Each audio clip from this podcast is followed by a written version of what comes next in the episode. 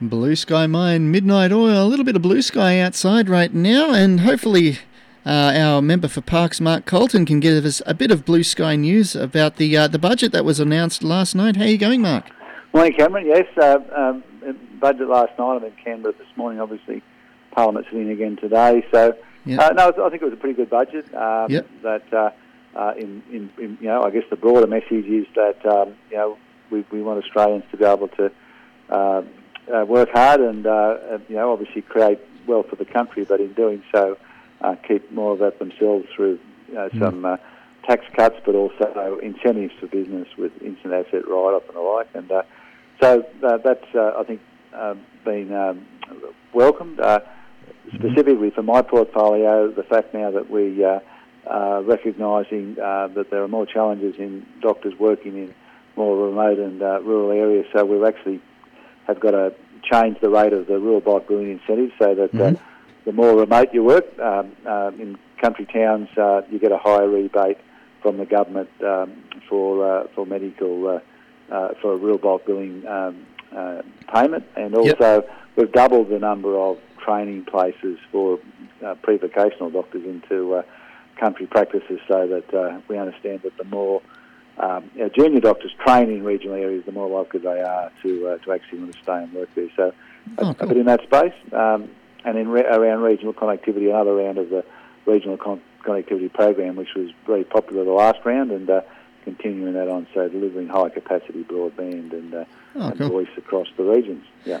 And uh, just with the the rural doctors, how's that initiative going? Is it attracting more doctors to come out to you know regional and rural areas and uh, practice medicine? And Look, Cameron, I, you know, it's only announced last night on its Yeah. own. Uh, I don't think that's that's that's it. It's just a, a oh, okay, sort of a broader a broader range of of things. You know, we, we're actually training uh, doctors now with, with a, a generalist uh, pathway, so that they're actually uh, getting a broader range of skills that um, you know prepares them more for working in regional areas. Uh, uh, you know, we've got other uh, incentive payments as well, and so certainly, uh, you know, uh, since we've we've started our you know, rural workforce initiatives, uh, we have attracted uh, an extra 700 doctors and 700 nurses uh, into regional areas, but there's a lot more to do. We're still Yeah. short. Most towns are, are short of uh, of general practitioners, but not only that, we you know also we need allied health workers, and uh, there's money in there to train them uh, in Yep. a more generalist way to work in regional areas as well as nurses. So, uh, you know, looking at a, at a more holistic approach to, to delivering primary care, and uh, we're putting the resources towards that. oh, that's cool. And I'm, I'm sure a big concern right around the country is aged care facilities. Can you tell us a bit more about uh, budget allocations for that sector?